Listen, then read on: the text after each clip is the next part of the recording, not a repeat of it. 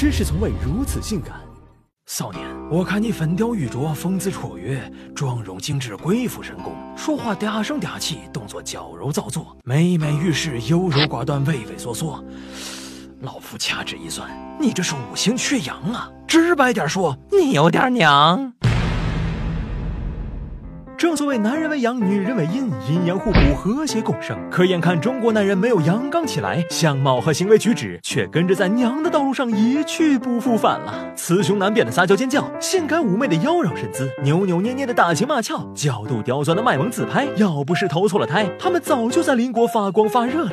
无独有偶，中国男人不但外表上狼性缺失，思想上也紧跟不乏阳性称王。放眼中原大地，妈宝当道，巨婴横行。三十男里安心啃。 啃老这种操作你服不服？中国男人越来越娘，女人却越来越爷们儿，各行各业显露出阴盛阳衰的迹象。教育界文科领域俨然成为了女儿国，体育界女运动员几乎撑起了半边天，媒体圈记者编辑清一色娘子军。也许在不久的将来，神州大地就是七十系男人的天下。不过在男色当道的影视界，长相粉嫩无瑕、身材修长纤瘦的小鲜肉才是宠儿。在这雌雄难辨的年代，任凭硬汉演技再好，还是输给小鲜肉一张脸。 男人的妩媚与娘气就是最强 S S R。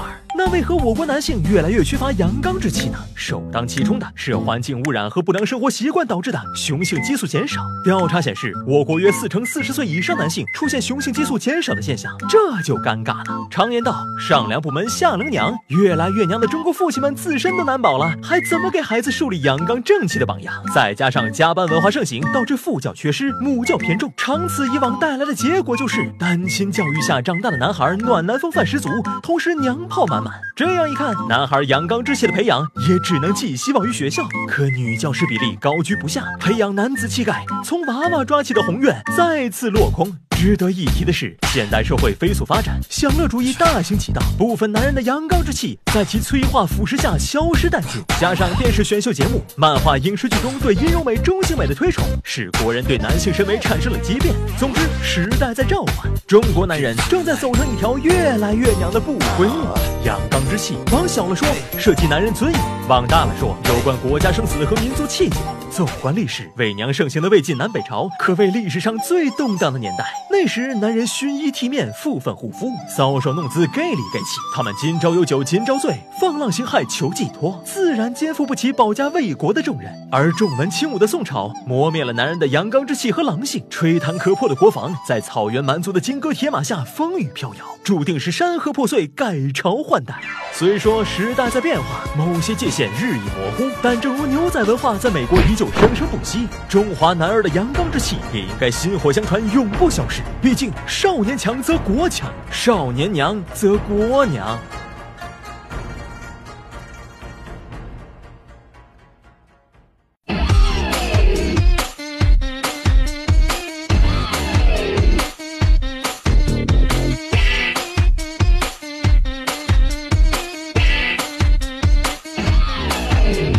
男士雄性激素爆棚，却没营养的药药药药。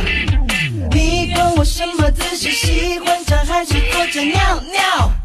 哦尿尿！大马腿屁股翘，长发偶尔系个腰，蕾丝手套扛大炮，兰花手指射大雕，紧身裤小蛮腰，看到小强大香蕉，湖人满脸都不如睡个美容觉，就是不爱死拽，爱美丽，就是不爱动手，爱撕逼，刁民你管不着，管不着，管不着，管不着。 我就要做自己 ，no no， 因为男士雄性激素爆棚，却没营养的药药药药。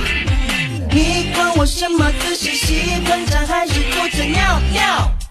哦尿尿。男士被打中还假装把孩扶起的调调啊调调。